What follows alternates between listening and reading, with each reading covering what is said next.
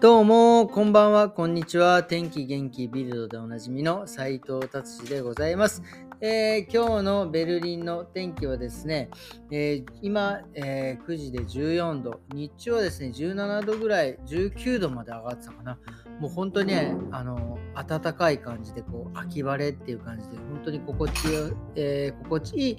えー、いい日曜日でございました。えー、それではですね、久々に、えー、ビルド行ってみたいと思います。えっ、とね、今日一つ面白い、面白い話題がありました。ドイツ人ですね、今、今現在ですよ、最も人気のあるパン、あのドイツはね、本当にあのパンの種類が本当に豊富でですね、一応正式には3000種類以上の品種があると言われてます。まあ、えー、小麦だったり、ライ麦だったり、まあなんかいろんな麦で作られたパン。で、特に健康にいいなんかね、黒いパン。あの、がっちりしたね、重いパン。あれなんかね、非常にあの体にもいい。確かにいいんですけど、ただ今もうこの小麦とかのですね、いろいろ高騰によって値段がすごく上がっててですね、もうね、今、ドイツ人、やっぱりね、もうそういうパンもね、なかなか買えなくなってきている。まあ、買える、買えるのは買えるんですけど、あの、ね、やっぱりほぼ、ほぼ毎日食べるものですからね、やっぱりどうしても抑えなきゃいけないということで、えー、一番ドイツで今売られてるパンがですね、1.5ユーロのですね、ビニールに入ったトーストのやつです。トーストパン。あのあの四角形のね、えでも日本みたいなああいうこうなんか山崎のですねこうふわふわなああいうなんかやロロッキン南京とかって言うんでしたっけ？わかちょっと忘れちゃいましたけど切られてるやつじゃなくてもうなんか無数に切られてるパンですね。あのパンがですね、え、今一番ドイツで、まあ、安くてね人気があるということですね、この辺のね、えー、事情もですね、本当にあの政府が何とかしていただかないとですね、まあ、僕はね、あの日本人なんで、やっぱりあのお米なんで、まあ、お米もね、だいぶ高くなりましたけど、お米がね、主食なんであれですが、やっぱりね、そういうパンのね、えー、事情もですね、政府が何とかしていただかないとねっていう、もう本当にもう国頼りもどうかなと思いますが、まあ、この辺はね、さておき、次の記事に行ってみたいと思います。えー、次はですね、えー、飛行機ですね、僕もね、えっ、ー、と、まあ、この間ね、日本に帰ったりとかして、ちょっとね、いろいろ飛行機、久々に乗ったんですが、ルフトハンザですね、こんなに不景気なこの状況でですね、プライベートスイート、多分スイートよりももっと上、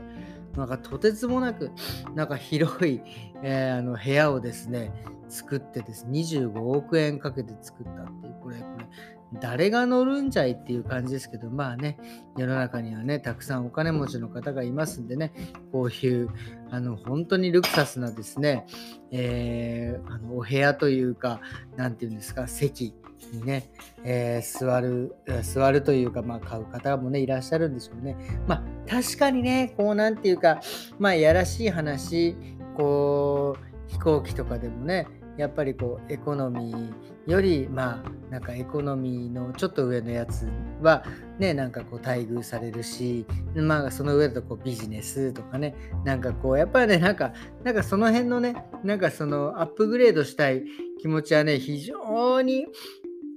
わかるんですがね。まあとりあえず僕はあの、あの、エコノミーでまあいいかなっていう感じ、その一瞬だけ我慢すればいいかなっていうね、もうあの僕、だいぶその辺はね、ちょっと若干見え張りたいのでですね、まあなんかちょっとビジネスも、ビジネスで行きたいななんても思いますが、まあまあ一瞬なんでね、まあとりあえず我慢できるまではエコで、えー、日本を往復したいなと思っております。はい、えー、次はですね、あ、もうビルドですね。こんな感じで今日は終わりにしてみたいと思います。えっ、ー、とね、久々にですね、えっ、ー、と、あの髪の毛のね、またちょっと久々ではないか、髪の毛のお話でね、ちょっと面白いなと思ったのはですね、あの男性ホルモンと女性ホルモンでやっぱ血質っていろいろ変わるし、まあ、日本人と、えー、ヨーロッパ人とかでもやっぱりいろいろ変わるんです。まあ、例えばヨーロッパ人とかだと、えー、まあでかあの、ざっくり言うと髪の毛の本数は日本人よりもアジア人よりもヨーロッパ人の髪の毛の方が多いです。2、3万本ぐらい多いのかな。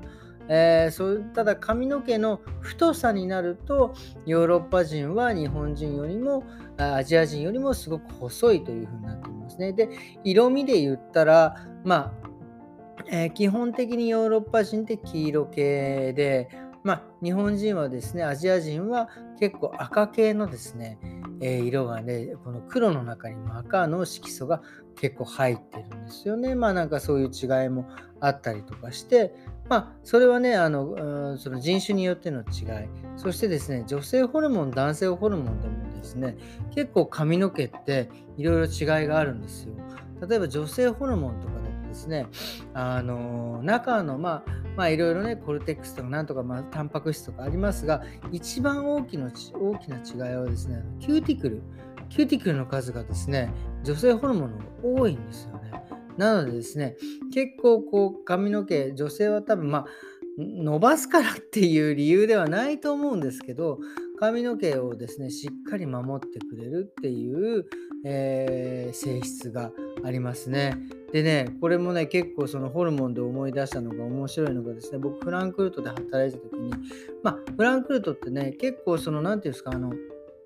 あのタイの方たち結構多いんですよ。で、あの方たち結構ね、その、あの、なていうんですか、ホルモン剤とかを打ってですね、まあ、男性、もともと男性のあの生物学的に男性の方がですね、まあ、生物学的に女性になりたいということで結構手術なさったりとか、いわゆるそういうホルモン注射をね、打ってですね、結構こう女性、生物学的に女性になるという方が結構いましてですね、フランクフルトじゃ結構そのね、お客様がいらっしゃってですね、で、その方をですね、まあ、えー、パーマとかですね、カラーとか、いろいろさせていただいたんですが、これね、全員そうだったんですけど、やっぱそういうホルモンの注射とかを打ってる方はですね、パーマが全然かからない。